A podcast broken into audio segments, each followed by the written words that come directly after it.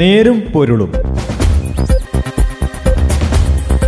സാമൂഹിക വിഷയങ്ങളുടെ ഒരു നേരാവിഷ്കാരം.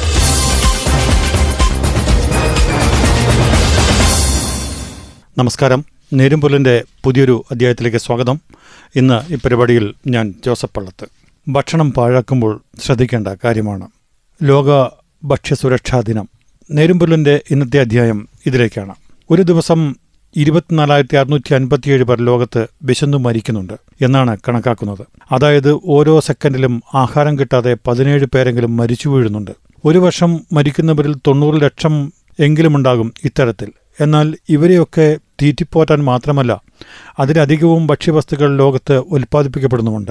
ഒരു ഭാഗത്ത് മനുഷ്യൻ വിശന്നു മരിക്കുമ്പോൾ മറുഭാഗത്ത് പാകം ചെയ്ത ഭക്ഷണം പാഴാക്കി മാലിന്യ കൂമ്പാരത്തിലേക്ക് വലിച്ചെറിയപ്പെടുന്നു.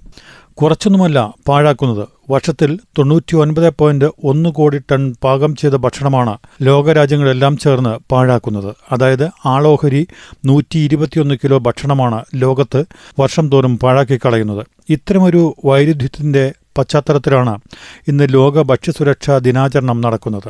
യുണൈറ്റഡ് നേഷൻസ് എൻവയർമെന്റ് പ്രോഗ്രാമാണ് ഫുഡ് വേസ്റ്റ് ഇൻഡെക്സ് തയ്യാറാക്കുന്നത്. രണ്ടായിരത്തി ഇരുപത്തിയൊന്നിലെ ഇൻഡെക്സ് പ്രകാരം ലോകരാജ്യങ്ങളെല്ലാം ചേർന്ന് പാഴാക്കുന്ന തൊണ്ണൂറ്റി മൂന്ന് പോയിന്റ് ഒന്ന് കോടി ടൺ പാകം ചെയ്ത ഭക്ഷണത്തിൽ അൻപത്തിയേഴ് കോടി ടണ്ണും വീടുകളിൽ നിന്നുള്ളതാണ്. ഭക്ഷണശാലകളിൽ നിന്ന് ഇരുപത്തിനാല് പോയിന്റ് നാല് കോടി ടണ്ണും ചില്ലറ വിൽപ്പനാ കേന്ദ്രങ്ങളിൽ നിന്ന് പതിനൊന്ന് പോയിന്റ് എട്ട് കോടി ടണ്ണുമാണ് പാഴാക്കുന്നത്. വീടുകളിൽ നിന്ന് പാഴാക്കുന്നത് ആളോഹരി എഴുപത്തിനാല് കിലോഗ്രാമാണ്. രണ്ടായിരത്തി ഇരുപത്തിയൊന്നിലെ ഇൻഡെക്സ് പ്രകാരം ഇന്ത്യയിലെ വീടുകളിൽ നിന്ന് ഒരാൾ ഒരു വർഷം അൻപത് കിലോഗ്രാം പാകം ചെയ്ത ഭക്ഷണം പാഴാക്കുന്നു. ആളോഹരി അൻപത് കിലോഗ്രാം ഭക്ഷണം പാഴാക്കുമ്പോൾ ഇന്ത്യ ഒരു വർഷം ആകെ പാഴാക്കുന്നത് ആറ് കോടി എൺപത്തിയേഴ് ലക്ഷത്തി അറുപതിനായിരത്തി നൂറ്റി അറുപത്തി മൂന്ന് ടൺ ഭക്ഷണമാണ്. വീടുകളിൽ നിന്ന് മാത്രം പാഴാക്കുന്നതിന്റെ അളവാണിത്. എത്രമാത്രമാണ് ഇതിന്റെ ഭീകരത? ആളോഹരി പാഴാക്കലിൽ ആഗോള ശരാശരിക്ക് താഴെയാണ് ഇന്ത്യയുടെ സ്ഥാനം എന്നാശ്വസിക്കാം എന്നാൽ ജനസംഖ്യ അനുസരിച്ച് കണക്കെടുക്കുമ്പോൾ ആറ് പോയിന്റ് എട്ട് എട്ട് കോടി ടൺ ഭക്ഷണം എന്നത് നിസ്സാരമല്ല. ചൈനയിൽ അറുപത്തിനാല് കിലോയാണ് ആളോഹരി പാഴാക്കൽ നടക്കുന്നത്. അതായത് ഒൻപത് പോയിന്റ് ഒന്ന് ആറ് കോടി ടൺ ഭക്ഷണമാണ് ചൈന വർഷം തോറും പാഴാക്കി കളയുന്നത് അഫ്ഗാനിസ്ഥാനിൽ ആളോഹരി എൺപത്തിരണ്ട് കിലോയും നേപ്പാളിൽ എഴുപത്തിയൊൻപത് കിലോയും പാകിസ്ഥാനിൽ എഴുപത്തിനാല് കിലോയും ബംഗ്ലാദേശിൽ അറുപത്തഞ്ച് കിലോയും പാഴാക്കുന്നുണ്ട്. ദരിദ്ര രാജ്യങ്ങളാണ് ഭക്ഷണം പാഴാക്കുന്നതിൽ മുൻപന്തിയിൽ നിൽക്കുന്നത് എന്നതാണ് മറ്റൊരു വിരോധാഭാസം. സമ്പന്ന രാജ്യങ്ങളിൽ വീടുകളിൽ നിന്നുള്ള ആളോഹരി പാഴാക്കൽ ശരാശരി എഴുപത്തിയൊൻപത് കിലോഗ്രാമാണ്. ഭക്ഷണശാലകളിൽ നിന്ന് ആളോഹരി ഇരുപത്തിയാറ് കിലോയും റീറ്റെയിൽ രംഗത്തു നിന്ന് ആളോഹരി പതിമൂന്ന് കിലോയും പാഴാക്കുന്നു. എന്നാൽ ദരിദ്ര രാജ്യങ്ങളിൽ ശരാശരി തൊണ്ണൂറ്റിയൊന്ന് കിലോഗ്രാമാണ് വീടുകളിൽ നിന്നുള്ള ആളോഹരി പാഴാക്കൽ. ഭക്ഷണശാലകളിൽ നിന്നും റീറ്റെയിൽ രംഗത്തു നിന്നും കണക്കുകൾ ഇത്തരം രാജ്യങ്ങളിൽ എങ്ങനെയാണെന്ന് ഇതുവരെ ലഭിച്ചിട്ടുമില്ല. ഭക്ഷണം പാഴാക്കി വലിച്ചെറിയുമ്പോൾ അത് മാലിന്യമായി മാറുന്നു എന്നത് മറ്റൊരു അപകടം. ഇതിന്റെ കെടുതികൾ നമുക്ക് സുപരിചിതമാണ്. നമ്മുടെ വഴിവക്കുകളിൽ പ്ലാസ്റ്റിക് കവറുകളിലാക്കി ഭക്ഷണാവശിഷ്ടങ്ങൾ വലിച്ചെറിയുന്നത് പതിവ് കാഴ്ചയാണ്. പലപ്പോഴും ഇത്തരം കവറുകളിൽ അവശിഷ്ടങ്ങൾ മാത്രമല്ല മിച്ചം വന്നതും പഴകിയതുമായ ഭക്ഷണമുണ്ടാകും. ഇതുണ്ടാക്കുന്ന മാലിന്യ പ്രശ്നങ്ങൾ ഗുരുതരമാണ്.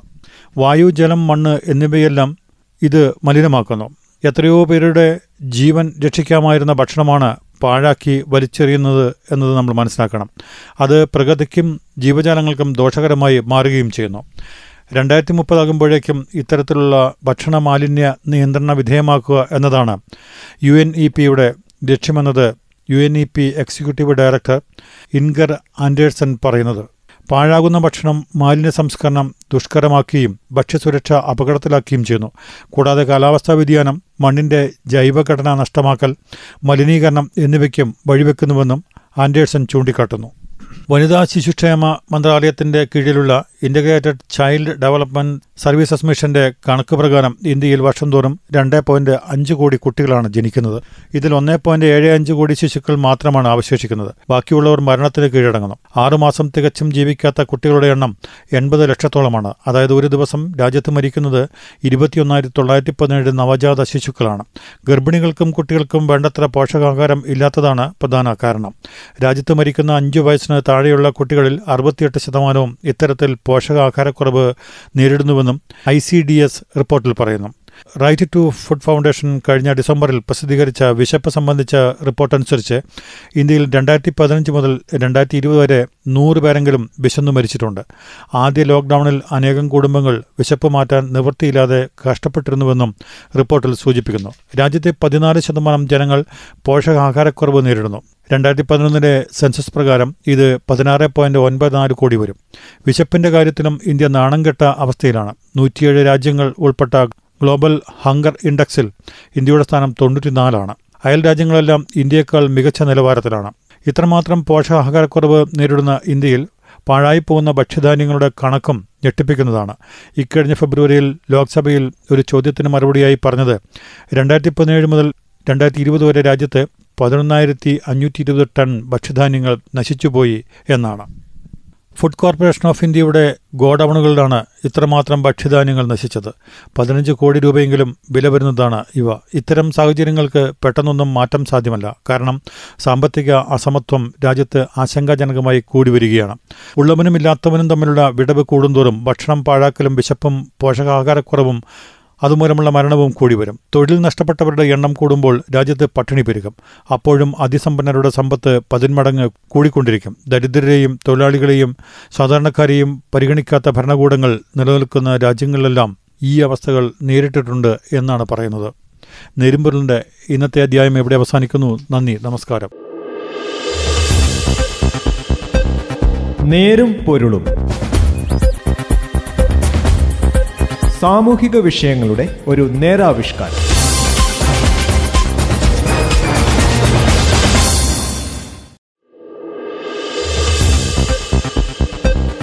നേരും പൊരുളും. സാമൂഹിക വിഷയങ്ങളുടെ ഒരു നേരാവിഷ്കാരം.